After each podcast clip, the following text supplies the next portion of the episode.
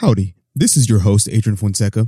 I'm currently heading to Poland, so I have pre-recorded a couple episodes to be released while I am gone. This talk was given at St. Augustine Catholic Church to my confirmation students and their parents and sponsors. We also just recorded a new intro and outro music, so let me know what you think by sending me an email at fonsecaproduction at gmail.com or reach out to me on social media at F F O N Z E. That's F Fonzie on Instagram and Twitter. Okay, that's enough intro. So enjoy the talk and let me know what you think. Ad Deum qui letificat,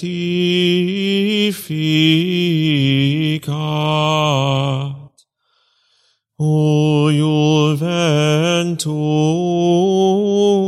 Okay, so I want to introduce myself because a lot of y'all uh, don't know um, don't know who I am.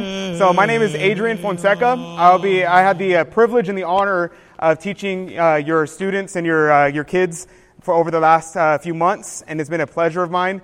Uh, it was amazing. I enjoyed every moment of it, and so thank you very much for allowing me to have that time with them.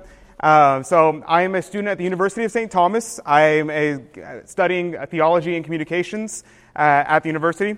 And um, the real thing, uh, the thing about me though, is I'm not really that special. Um, I'm just like I'm just a sinner like everyone else. That's the that's the, that's the the facade that everybody puts on. Uh, people act as though, as though, they're holy and that they have it figured out, uh, but I don't. I don't have it figured out. I'm uh, learning. I'm trying to um, show what the faith has been throughout history of the church. Nothing I say is new. Nothing I say uh, is my own thoughts. I just take what the saints and the church fathers have said and I present it to y'all in order that uh, y'all get the richness of the faith, that y'all get these great depths that I, uh, that I have found out, and I want to share it with y'all. Um, and so, my goal as a uh, catechist is twofold. One is to get to heaven. Uh, I want to get to heaven. And my second goal is to bring as many people with me. Those are my two goals in life to get to heaven and bring as many people with me. And so that's what I want to talk to y'all about today. Uh, I want to ask uh, what is y'all's goal in life? What is, uh, what is it that y'all are seeking in your life? And so I think a lot of people are dreaming way too small. So I'm going to begin with scripture. Uh, in the first letter to Timothy, chapter 4, verse 12, it says, Let no man despise thy youth, but be thou an example of the faithful in word, in conversation, in charity, in faith, in chastity. So that passage is often quoted in reference to the youth. And so they're saying that as a young person, don't be afraid. Don't be afraid to stand up for your beliefs. Don't be afraid to be an example to others. Um, and so that's why I hope that your students, your kids, uh, my students, y'all's kids, uh, that they have uh, learned uh, this time. And so I'm going to share with y'all a story. So in 1927 in Mexico, there was uh, a war going on. There was the Cristeros War. And so during this time, there, the uh, president of Mexico hated the Catholic Church. Uh, they started burning churches and executing priests. It was forbidden for people to wear uh, clerics, so a father couldn't have, go around wearing a collar. Uh, any kind of priest, a Dominican, uh, would not be allowed to wear his habit. Uh, the, it was completely banned. And so, because sanctity, like vice, is contagious, people saw this evilness growing. And so these people got together and they called themselves uh, the Cristeros. And so they um, started fighting for the faith. They got together and they were fighting day and night to defend the faith and to defend uh, the Catholic Church because they knew it to be true. And their battle cry was Viva Cristo Rey. Uh, so the so the uh, young boy, there's a young boy at this time who lived at the same time period growing up during this time. And because sanctity, like vice, is contagious, the little boy saw the Cristeros and he saw them and he said, I want to do that. I want to fight for my faith. I want to fight for the church. I want to fight for what I believe is right. And so this little boy, he asked to join the army. Uh, but they told him no. They said, no, you can't join the army. You're too young. Uh, and they, don't, they didn't want the child to die. And so they said no but he kept persisting, uh, begging him for a chance to go and serve, uh, to serve God and country. And so he, uh, they eventually relented and let him join. But what he did was he stayed on base and he would clean uh, rifles, he would uh, sweep, he would clean, he would cook. He said, I'm good at making beans, is what he said. Um, so that's what he did. And so that's what he did most of his uh, time while he was started off in the army. Over time, uh, when he got a little bit older, and by a little bit older, I mean like 13, uh, they let him go out into battle uh, with, the, with the Cristeros. And so what he would do is he would ride along and he would go and he would, def- and he would, um, he would go and find people who were sick and injured. He would go and, re- and help them. And he would find the sick and he would start ministering to them while they were on the floor dying. He would be, uh, that was his job. That's what he would do. And so there was this one battle. There's a vicious battle where the Crusaders are going and they're attacking. Uh, but they started losing, start losing ground. And so the, uh, the Mexican government was, uh, was moving onto them. And so the Cristeros had, uh, were on horseback. The general for the uh, Cristeros he fell off his horse and his, uh, because his horse got shot and was dead. And so uh, this little boy, uh, by now y'all probably know who I'm talking about, Saint Jose Sanchez de Rio. Uh, he saw that the general was uh, was on the ground, uh, and so they were like, "This guy," he's like, "The general's going to die." And so what he does is he rides over on his horse to the general. He gets off his horse and he tells the general to take my horse. Go, you're more important. And so the general goes, No, go, run away. Because they're, they're gaining on him. They're taking people captive and there are people getting shot. But he says, No, your life is, uh, is more important. And so, uh, overcome with the sacrifice of uh, Jose Sanchez, they, he takes the horse and he leaves. And so Jose Sanchez gets captured. So he's captured, and the way where they imprison him is they imprison him into a sanctuary of a church. So the Mexican government were taking over churches and they were uh, they turned him into different things. This church, he threw him in and they locked him into the church. And so that's where he was locked in uh, with uh, a guy named Lorenzo was also with him. And so while he was there, he actually wrote a letter to his parents, to his mother. I'm going to read you um, an excerpt from the letter. And parents, um, maybe you'll be able to think about how this uh, would affect you if you got a letter from your kids saying this. And for uh, the students, Think about uh, someone that's younger than y'all uh, writing this letter. He says, My dear mother, I was made a prisoner in battle today. I think I will die soon. But I do not care, mother. Resign yourself to the will of God. I will die happy because I die on the side of our God. Do not worry about my death, which would mortify me. Tell my brothers to follow the example that their youngest brother leaves them and do the will of God. Have courage and send me your blessing along with my father's. Send my regards to everyone one last time. And finally, receive the heart of your son who loves you so much and who wanted to see you before dying. Jose Sanchez de Rio. So the that kind of message, sending that out, I can't imagine being a parent and getting that message from their child. He was a young man, and his whole life he was devoted to God. He would always he would go to daily mass, even whenever he joined the military. He always made it an, uh, a priority to go to daily mass. He never missed. So, in being imprisoned inside of a church, he was unable to go to mass. Ironically enough. And so, what they would do is in this church, they also stored their prized uh, roosters because they had cockfights. And so they had their prized roosters and they put them inside of the sanctuary of the church. And so these roosters are running around the sanctuary and they would perch onto the altar and they'd perch on the tabernacle.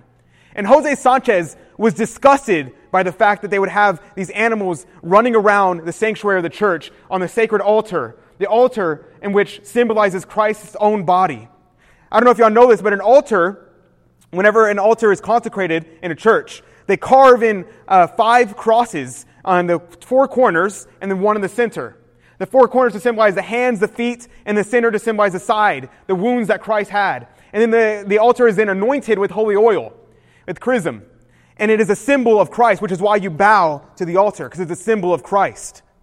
And the tabernacle. The tabernacle, you genuflect to the tabernacle because it has our, the, our Lord and Savior Jesus Christ inside of that tabernacle. Jesus is inside of that tabernacle, his body, blood, soul, and divinity. And so whenever you go to the tabernacle, you genuflect to the tabernacle because our Lord is present there. And so seeing these roosters uh, perching onto it drove him mad. He thought it was the biggest sacrilege ever. It reminded him of the time when Jesus saw people selling things in the temple. And Jesus, what did he do? He fashioned a whip.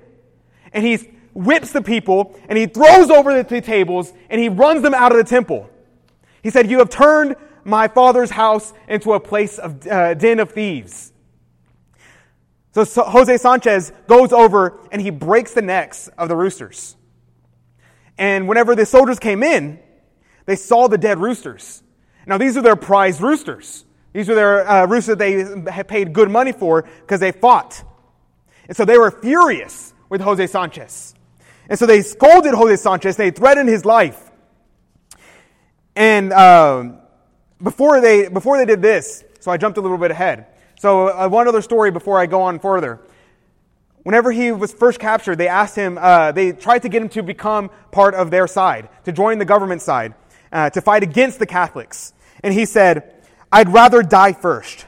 I will not go with those monkeys, never with those persecutors of the church. If you let me go, tomorrow I will return to the Cristeros. Viva Cristo Rey, viva la Virgen de Guadalupe. That was his response. That was always his response whenever he was persecuted. Always.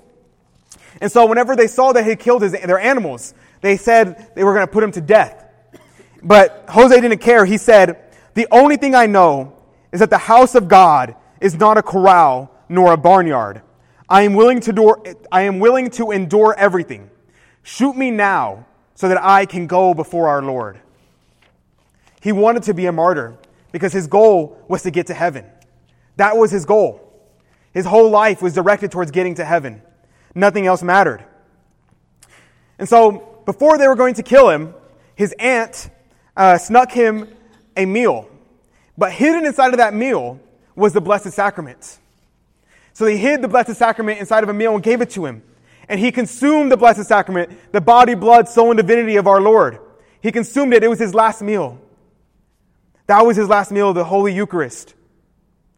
And so after he received the Eucharist, they took him out and the plan was, was to get rid of him quietly, to just execute him and be done with him. But for some reason, they decided to make a show of him instead. So what they did was they got the bottoms of his feet and they got a knife and they carved off the bottoms of his feet. And so they carved off the bottoms of his feet and then covered the road with salt and told him to march to the end of the road where he would dig himself a grave. So he started marching. He started marching, and he was in pain the entire time. Every step he took burned. And every time they would stab him, because as he was going along, people would stab him, they'd throw things at him. They would tell him, all you have to say is death to Christ the, Christ the King. That's all you have to say, and we will be done. And every time he would reply, Viva Cristo Rey. So at the end of the road, he gets to the end of the road and he's there. And at this point, he sees his father and mother. They bring out his father and mother so that they can see their son. And all he has to do is say death to Christ the King, and he can go home. He said that he was going to cry, but he said, I would not let myself cry in front of my mother and in front of all these women. And so he held back his tears as he's being stabbed. And he said, every time he would get stabbed, he would yell, Viva Cristo Rey. He would say, Long live Christ the King, and long live the Virgin uh, of Guadalupe. Every single time. And he said, if I stop saying it because of exhaustion, if I stop saying it because I've been stabbed too many times, if you see even my toes move, that's what I am trying to say. And so by this time, the general of the Mexican government was fed up with it. So he went off and grabbed a pistol and walks over and shoots Jose Sanchez in the head.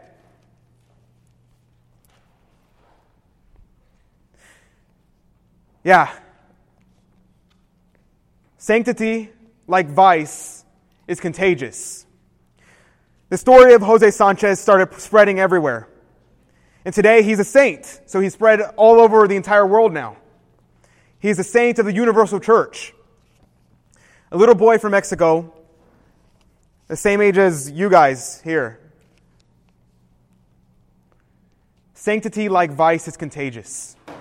They went and t- took his body and they gave him a proper Catholic burial, just like he would have wanted. So, to shift gears a bit, and uh, maybe not to the happiest topic, I'm going to talk to you all a little bit about uh, the end of the world predictions. So, like, there's always people saying that the end of the world is coming, right? I hear it all the time. And most recently, I saw an article uh, from Business Insider that said, there is so much carbon dioxide in the atmosphere that planting trees can no longer save us. We have 12 years left to live. Awesome. Uh, let's see, what other cases? Pat Robertson in 1990 said the end of the world would be in 2007. He wrote a book in 1990, and he said that the end of the world was going to happen in 2007. 2007 has been passed, if y'all didn't know. Um, and then a Protestant minister and, uh, named Harold Camping predicted that there would be a rapture and uh, devastating earthquakes on the 21st of May, 2011. So um, that didn't happen either. Now, y'all might remember this one. 2012, the Mayan calendar was running up, and they said, This is the end of the world. They made a movie about it. I mean, if, you, if they make a movie about it, you know it's serious. Uh, so the movie came out, and 2012 came, 2012 left, and we're still here. So people are always naming uh, all these predictions of the end of the world. Uh, in fact, there's a, I looked it up, and there's at least three um, end of the world scenarios happening in, a, in about a month or two. Uh, so the world's about to end, guys. So, what's my point? My point is that it doesn't matter. It doesn't matter when the world's going to end because our world will end one day. One day, I'm going to die. One day, you are going to die. We're mortals, we die. That's what happens. Even our blessed Lord died. So, how many more years of life do you have? So the average life expectancy for a man in America today is 76 years old. Women, you get, you're a little lucky. You have an average life expectancy of 80. So a little bit more time. So that means for me, I have 55 years left on this earth. How about you? Well, unless I get in a wreck or anything else happens. Who knows? I could die today. I could die tomorrow. Are you ready for that? Remember your death. There's a, there's a saying from Benedictine monks Memento mori, remember your death. They would greet each other. Whenever they'd see each other, they would hug their brother and they would say, Memento mori, remember your death. Wow, what a crazy greeting, right? So, there's this, uh, I want to talk to y'all a little bit about the end of the world. At the end of your life, you have death, judgment, heaven, and hell.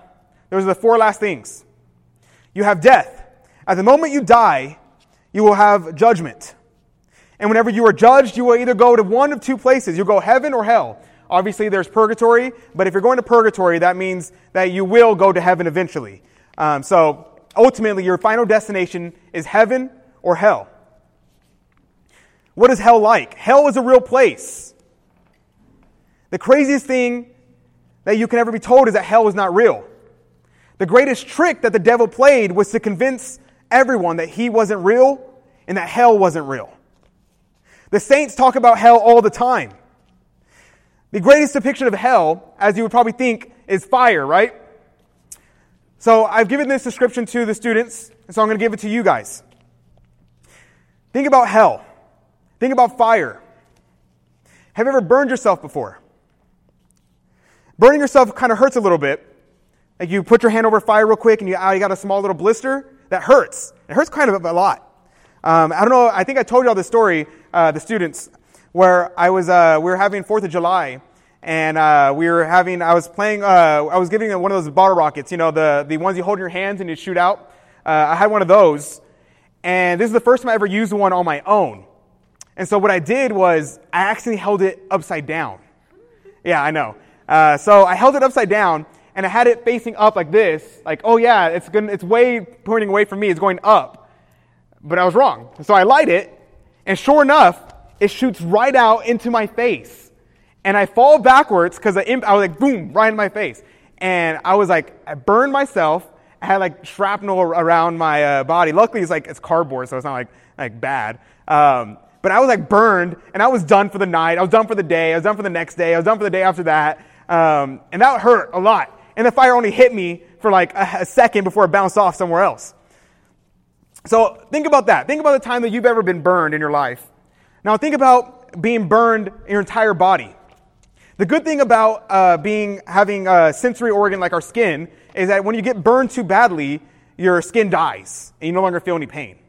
So after a while, you'll be in pain, but then all of a sudden, your, your skins are so dead that you don't feel anything anymore. Well, the problem is in hell, you don't have a body. You're, it's your soul. And our souls feel things more keenly. They feel things in a more intense and a more real way. And so whenever your soul is burning, it feels the fire more intensely, more keenly. But also, your body gets consumed and you die eventually. But your soul never dies. It never gets easier, and never, you never get dull to the pain, and it stretches on to eternity. Think about eternity for a second. You can't, it's impossible. We think about our lives 80 years of life, then what? I was uh, in a uh, interview one time. I forgot what it was for. It wasn't for a job. I think it was for a volunteer thing. And they asked me, um, what, what's your goals in life, like long term goals? Well, I said, oh, okay, I got a lot of short term goals. My long term goal is to get to heaven because, you know, I got, I got like 50 years of life and then all of eternity. So, you know, I got, I got long term goals is heaven. Then I have a lot of short term goals during this life, you know? Um, and so hell is a real place and people go there. So I'm going to get back to that in a second too. So I'm setting up a lot of things. So you got to keep track of all these things. So I'm going to give you all a, little, a few statistics. 13% of Americans today are former Catholics. That means for every two converts to the Catholic faith, we lose 13 Catholics. For two Catholics that come into the faith, we lose 13 Catholics. In fact, former Catholics is the second largest religion in the church today, in the world today.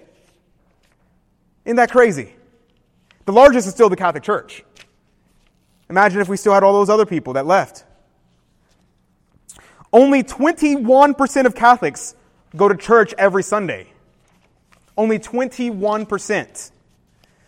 Don't raise your hands, but how many of y'all go to church every Sunday? 79% of former Catholics leave the church before the age 23. That means the vast majority of the students here have already left the faith. 79% leave before 23. 62% leave before 18. Wow. 71% say they just gradually drift away from religion. 32% say the reason they left is because my family was never that religious growing up. Why is this important?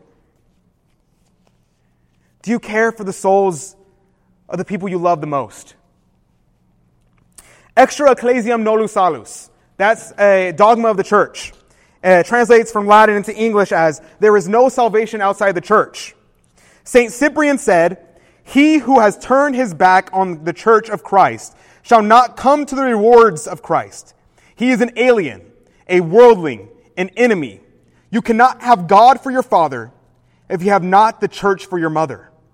Our Lord warns us when he says, He that is not with me is against me, and he that gathereth not with me scattereth. Whosoever breaks the peace and harmony of Christ acts against Christ. Whoever gathers elsewhere than in the church scatters the church of Christ. The reason why this is important, the reason why it's important that so many people are leaving the church and that we should care about this is because we care for the salvation of souls. We should want the people we love to go to heaven. And we should want the people we hate to get to heaven too. Didn't Jesus say that? To love your enemies? What does he mean by love your enemies? He, does he mean love your enemies meaning, well, I'm just going to leave him alone? No, loving your enemies means wanting what's best for them. And what's best for them? To get to heaven. That's what's best.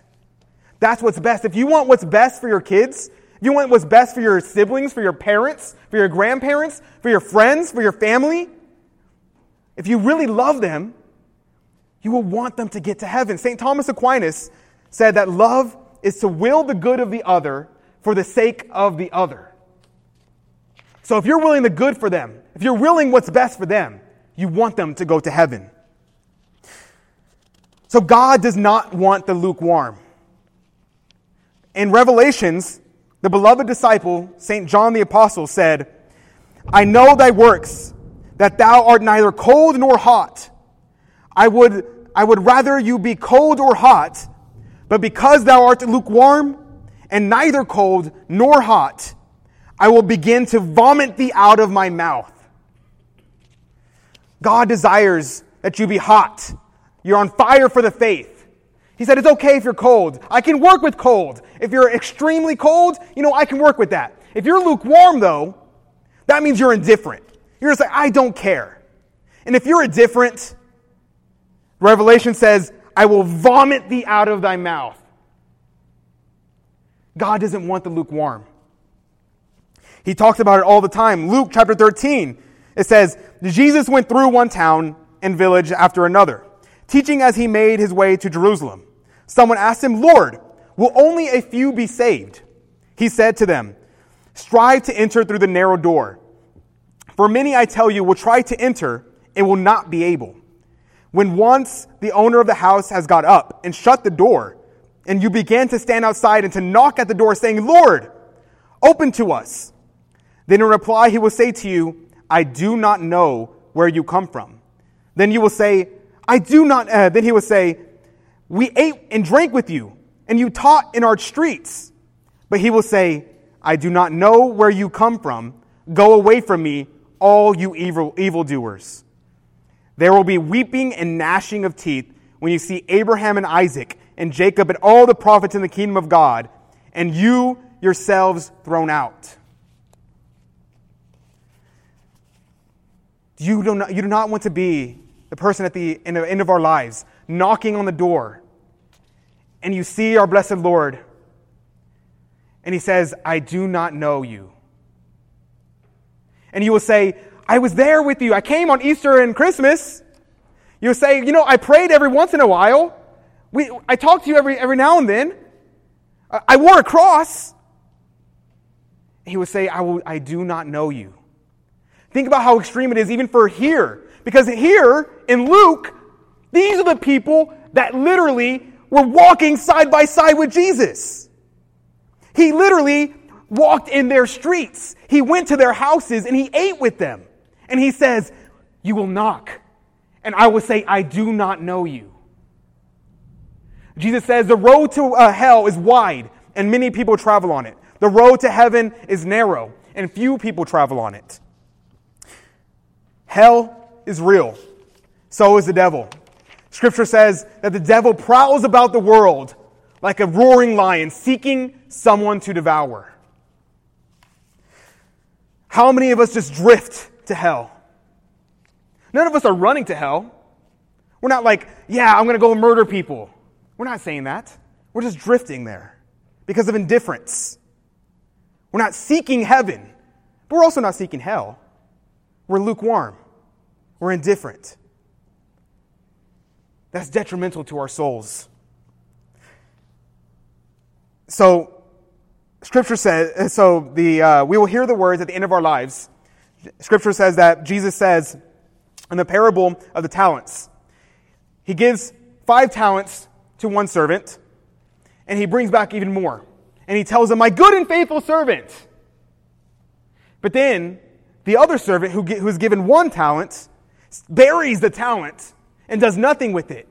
And at the end of, the, at the end of his life, whenever the servant, whenever the master comes back, he undigs the talent and goes, You know, here you go. I uh, kept it safe for you. Here's the one talent. And he goes, You didn't do anything with the talent I gave you. And what does he tell him? He says, You wicked and lazy slave. You wicked and lazy slave. How many of us are drifting to hell? You're like, oh, Well, I'm not like Hitler. I'm also not like Mother Teresa. I'm like somewhere safe there in the middle, right? But where should we be, where should we be running to? We should be running to be a saint. Fulton Sheen said each and every one of us at the end of the journey of life will come face to face with either one or the other of two faces. And one of them, either the merciful face of Christ or the miserable face of Satan, will say, Mine, mine. May we be Christ's. There's a great saint, a modern saint, 1800s. Uh, he, his name is Saint uh, Bartolo Longo.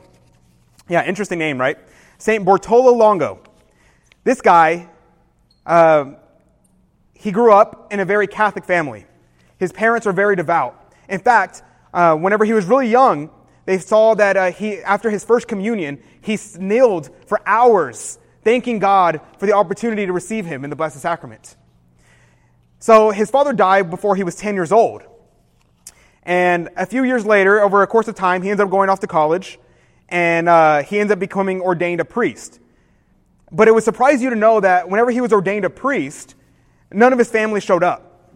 His uh, mother didn't show up, none of his siblings showed up, no one showed up. Um, in fact, he didn't even tell them about it. He didn't even tell them that he was getting ordained.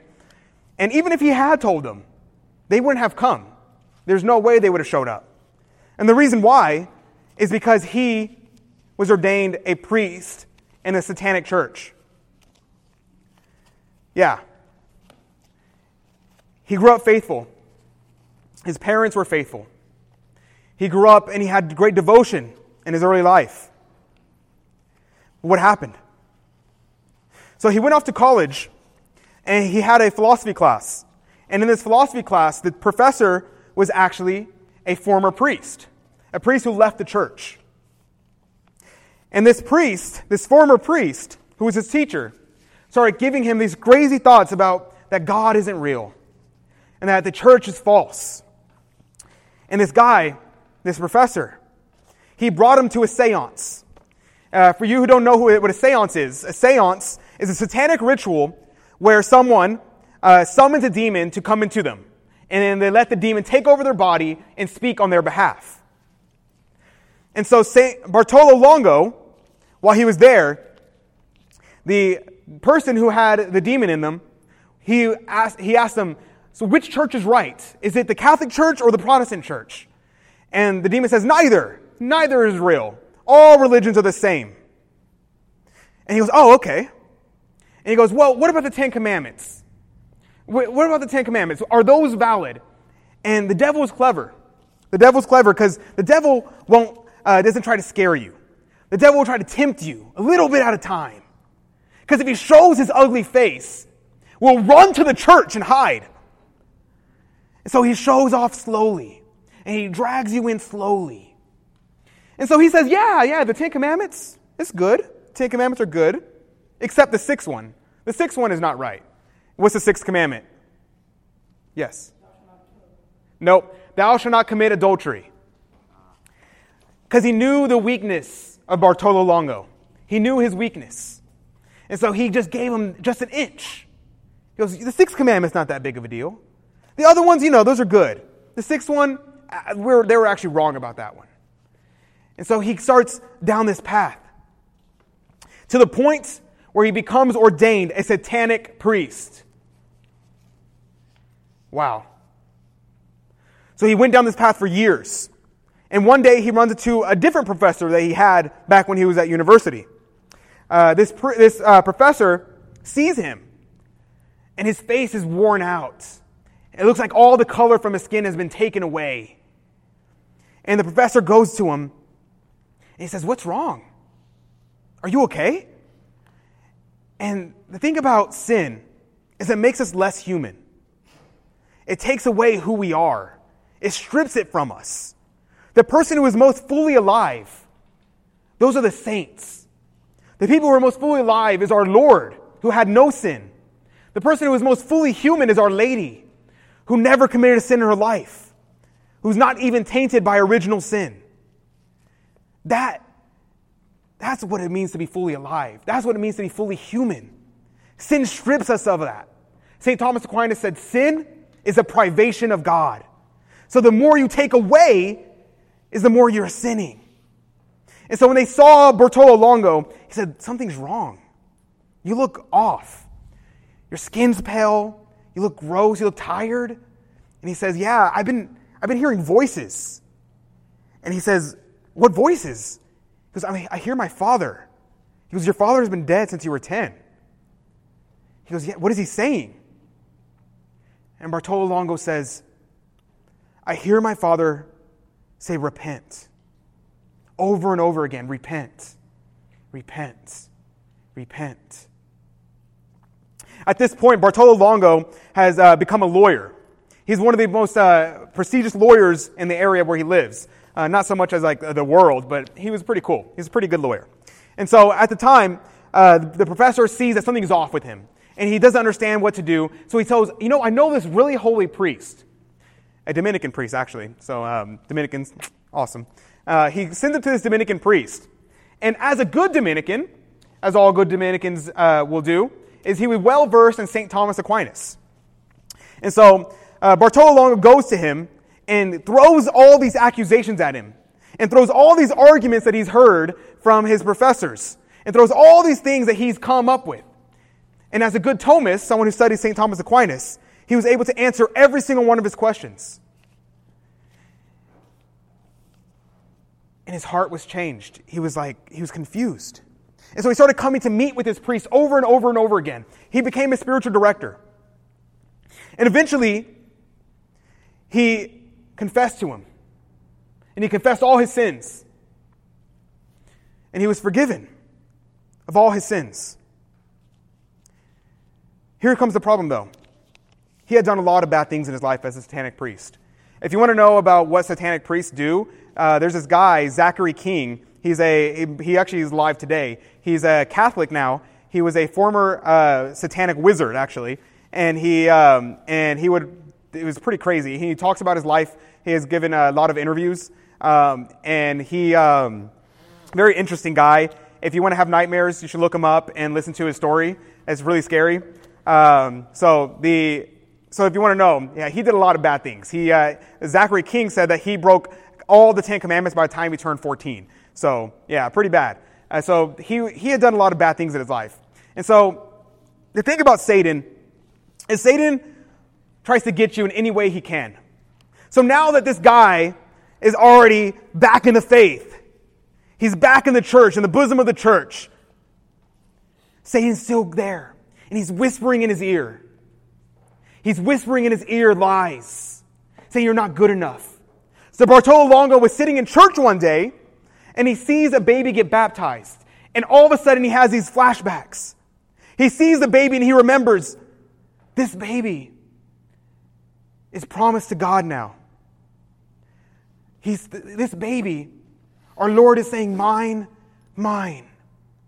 And he realizes he, Bartolo Longo, had been consecrated to Satan and that he allowed Satan to come to him and say, Mine, mine. And he despaired. He despaired. He believed he could not be forgiven. He believed that everything he's done is too much.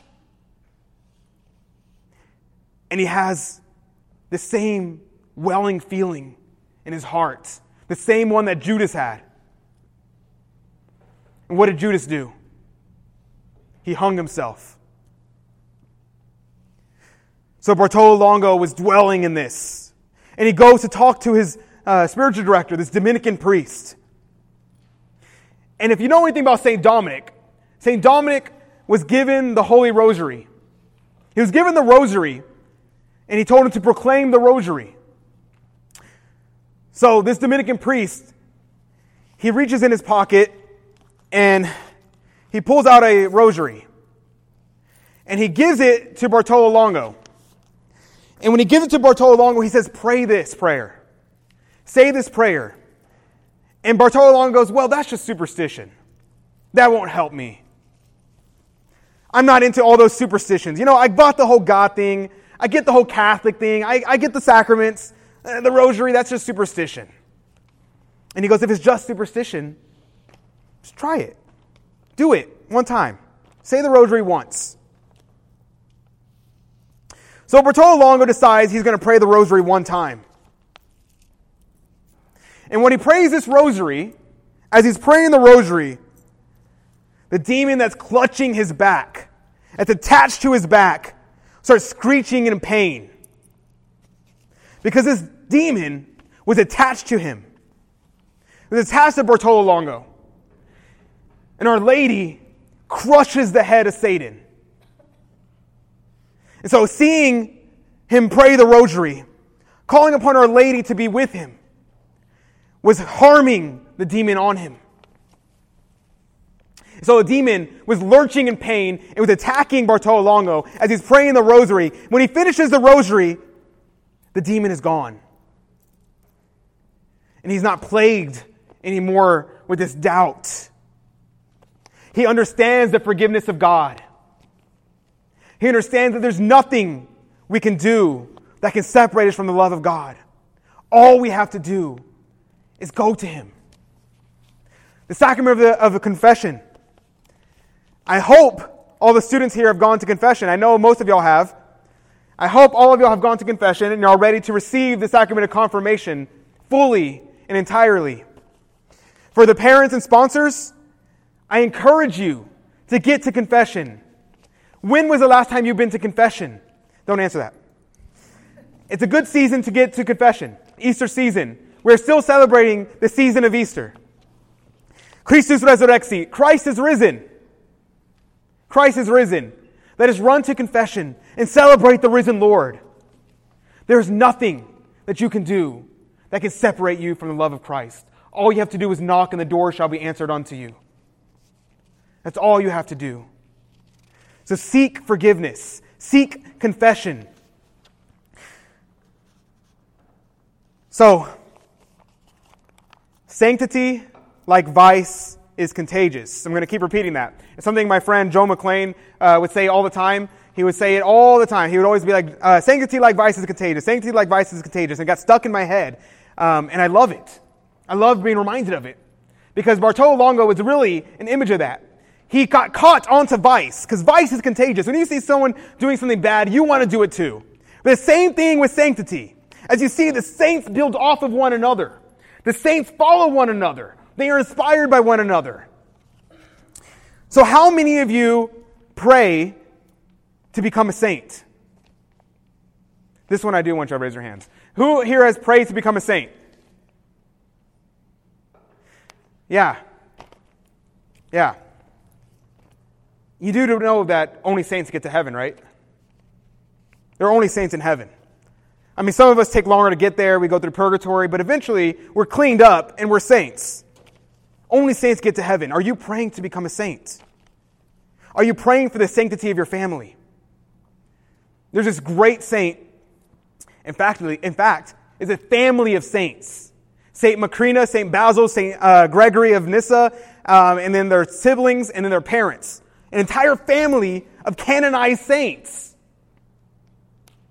Is that what you want for your family? Is that what you're seeking for your family? St. Basil the Great is one of the greatest doctors of the church. And St. Macrina, his older sister, is what made him that. He would come to his sister, and his sister would encourage him in the faith. And every time he'd get a little prideful, because St. Basil was a really smart guy, and he'd get a little pride. And his sister, he'd come home, and his sister would smack him across the head and be like, You need to humble. Um, that's what we're called to do as a family. We're called to make each other saints to bring us to heaven. What is your goal? Is your goal to get to heaven? Is your goal to get your family to heaven? If it's not, maybe your priorities are messed up. Maybe you need to think about that. So, for your, the confirmation sponsors, you'll have a job as a sponsor. Your job is to be there for your students, for your uh, kids, for your children in the faith. You're supposed to pray for them daily. Don't forget to pray for them every day. At the bare minimum, at the bare minimum, pray for them every single day. If you lose touch with them and somehow you'll end up on opposite sides of the world, you can still pray for them. And the students, you can know that at least one person in this world is praying for you. Whenever you're off in college, you're off wherever it is that you're doing, and you feel down, you know there's at least one person praying for you every single day. And that's your sponsor.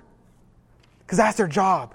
Their job is to pray for you and also to give you guidance in your spiritual journey, to be there for you, but most importantly, to pray for you. So, sanctity, like vice, is contagious. So, what was the great commission of our Lord at the end of the, of the Gospel of Matthew? He says, Go forth to all nations, baptizing in the name of the Father, Son, and the Holy Spirit, and teaching them all that I've commanded you. St. Vincent Ferrer, he's like, this, this is one of the coolest saints ever. I, I love this guy. He's like awesome. So, one, I'll tell you all one story about him, um, and then I'll tell you all something he said.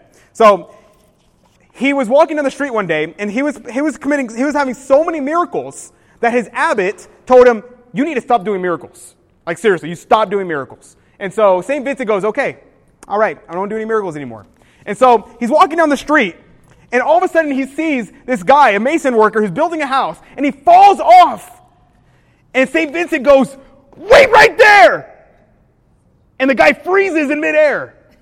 The guy freezes, floating in the air. He goes, I have to ask my abbot permission to save you. And so he runs back to his monastery. He knocks on his abbot's door, and the abbot comes out and he's like, What's going on? He goes, This guy, he fell off a house. Can I save him? And he goes, Wait, wait, wait, wait. Where is he right now? He's like floating above the street. He's like, What? Yeah, go save him. So St. Vincent runs back over, and by the time he gets there, the entire street is covered with people. People are surrounding and looking up like, what the heck is going on? And so St. Vincent gets there, he looks up, and he says, the abbot said you could come down. And the guy slowly floats down to the street below. Yeah, isn't that crazy? They said that he performed eight miracles a day for 20 years. And you know, he's not like this weird ancient saint uh, where there's like legends about him. He was actually alive in the 1400s, the same time as uh, Dante, you know, the Dante's Inferno, uh, the, and all those things. St. Thomas Aquinas was in 1200s. So, yeah, like, is pretty crazy. So, he called himself uh, he said our Lord appeared to him and said that you will be the angel of judgment. And so people thought he was crazy for saying that. They said, like, angel, what are you, what the heck? And so they, uh, whenever they, they didn't believe him. So he said, at least that lady over there that just died, bring her over here. So he brought the lady over and he goes, tell them who I am. And she gets up and says, he is the angel of judgment. And then she lies back down and dies. yeah, it's crazy. Uh, so this guy, he was a Dominican. Ah, good Dominicans, right? All Dominicans. Yes, wonderful. Uh, so the goal of Dominican life is to preach the gospel. So he went into a church, into a synagogue uh, with a bunch of Jews, and he was preaching the gospel to these Jews. And at the end of his preaching of the gospel, the entire synagogue converted to Catholicism. And they renamed the synagogue after Our Lady. Isn't that awesome? They named the synagogue after Our Lady. And so did, he did it again to another synagogue, and this time he came in with the cross, and he started preaching about the cross. And after he was done preaching about the cross, they renamed the synagogue Holy Cross. Yeah, and this guy, uh, his name was Abraham. He tried. He was uh, like, nope, I don't. I'm not buying it. And he was leaving. And as he was leaving, the arch of the door collapsed and crushed him. And Saint Vincent runs up to him and kneels over him and prays over him. And the guy gets up and he says, The Catholic faith is a true faith. Yeah. Our mission is to bring people to the faith. That is our mission. To get to heaven and bring as many people with us. That is our job. That is what we're going for. St. Vincent Ferrer, sanctity like vice is contagious. He was a holy man.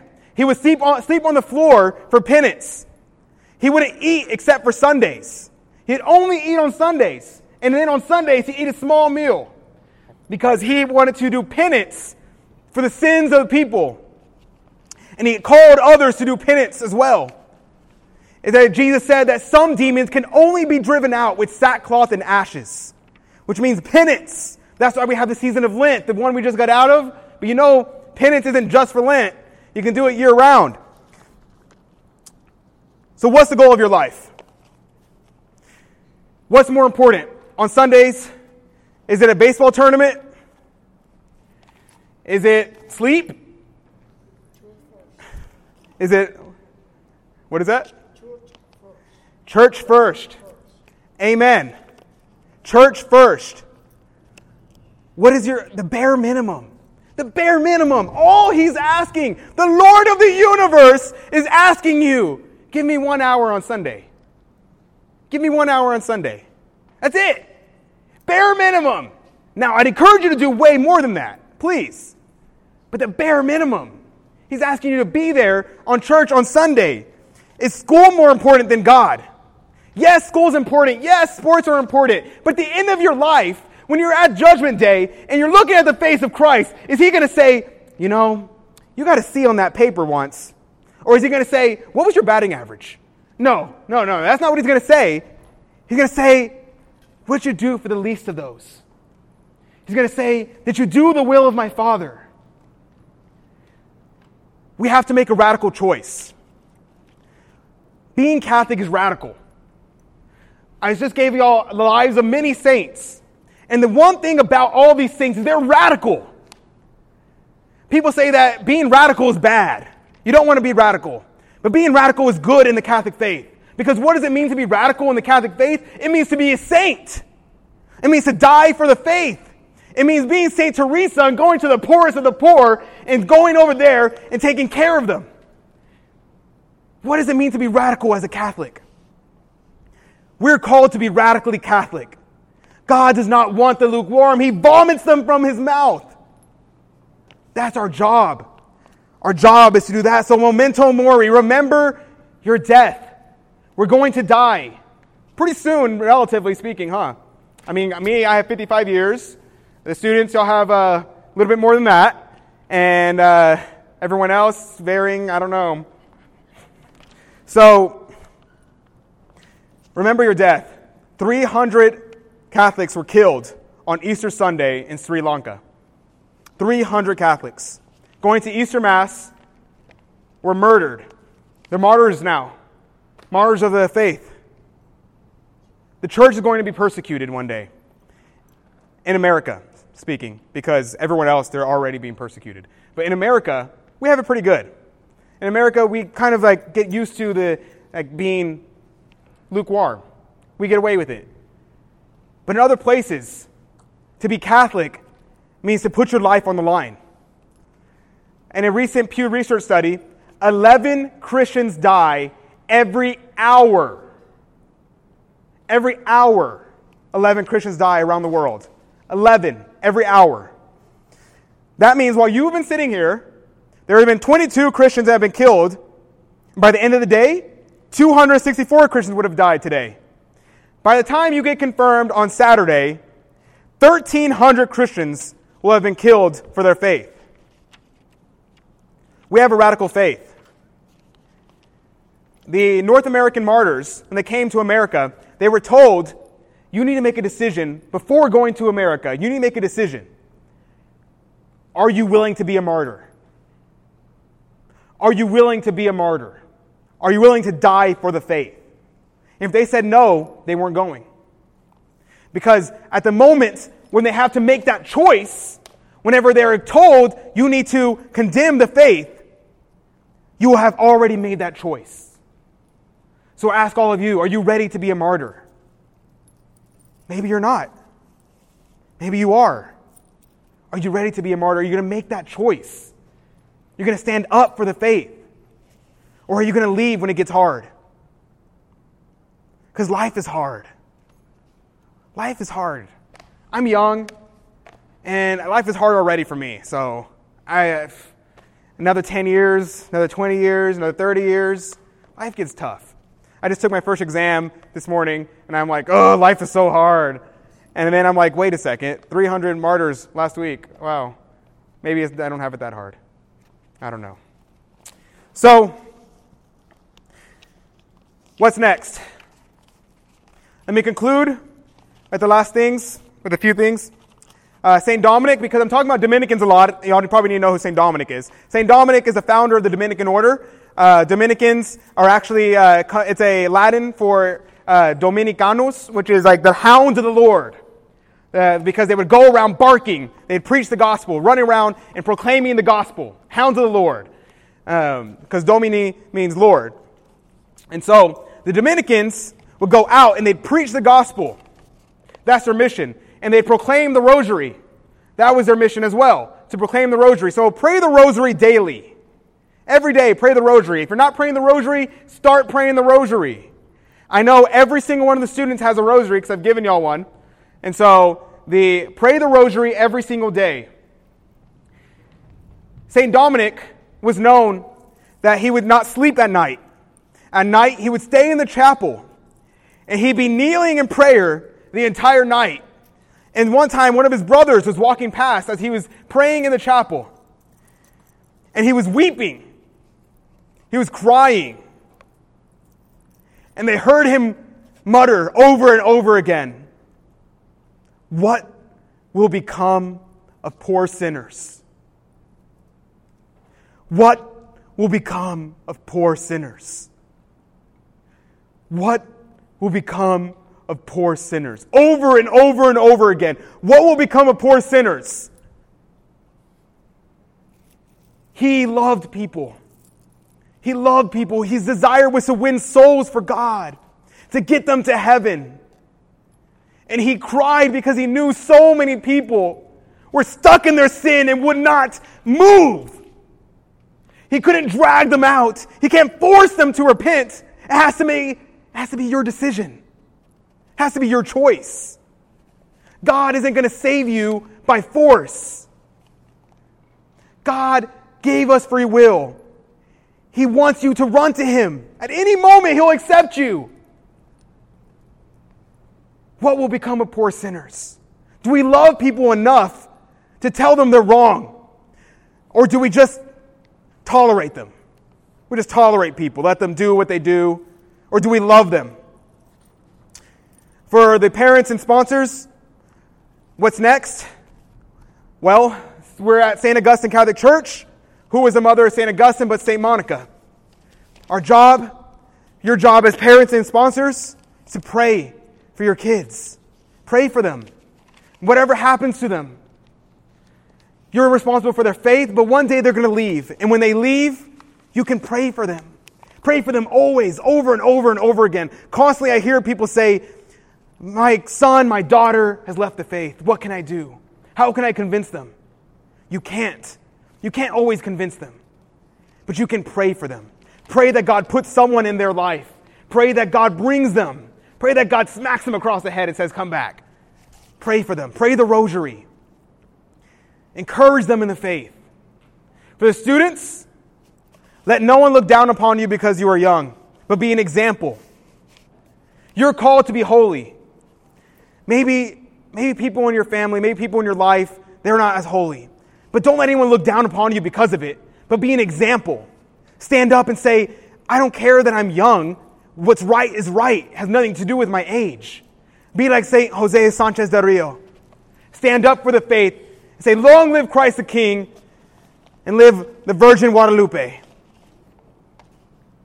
That is our calling. So pray the rosary, get to Mass at least on Sunday, go to confession at least once a month. Come on, once a month? Y'all can do once a month. So pray the rosary, and we're going to pray the rosary, and that's how we're going to conclude today. And um, yeah, parents, have you ever thought about encouraging your kids to uh, think about their vocation? Think about whether they're called to married life or priesthood or the religious life? Maybe they have a vocation. Does that scare you? Does that make you uncomfortable? Being joining religious life is the greatest good for them. It's what brings them closest to God. And they will be most happy there if that's their calling. So don't be afraid of a vocation. If they're called, they're called. Encourage them in that vocation, whatever it is. If it's married life, then great. You have your grandkids. If uh, they are not called to married life, then great. You have spiritual grandkids. Wonderful. Because there will be spiritual mothers and fathers. So I want to leave y'all with that, and um, we will close out. This is your host, Adrian Fonseca. I hope you enjoyed the talk. If you have any questions, comments, or concerns, feel free to email me at fonsecaproduction at gmail.com. And don't forget to subscribe and share the podcast with people you think would benefit from this podcast or people who you know would uh, enjoy it. As you always feel free to subscribe at TuneIn, Stitcher, Apple Podcasts, Google Podcasts, or anywhere that you listen to podcast. And uh, let me close out in a Hail Mary in the name of the Father and the Son and the Holy Spirit. Amen. Ave Maria, gratia plena, Dominus tecum, benedicta tu in mulieribus, et benedictus fructus ventris tui, Iesus. Sancta Maria, Mater Dei, ora pro nobis peccatoribus, nunc et in hora mortis nostrae. Amen. In the name of the Father and the Son and the Holy Spirit. Amen.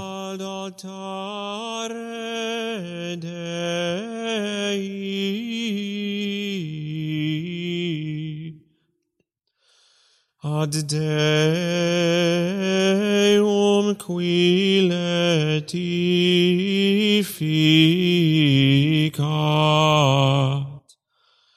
O Juventud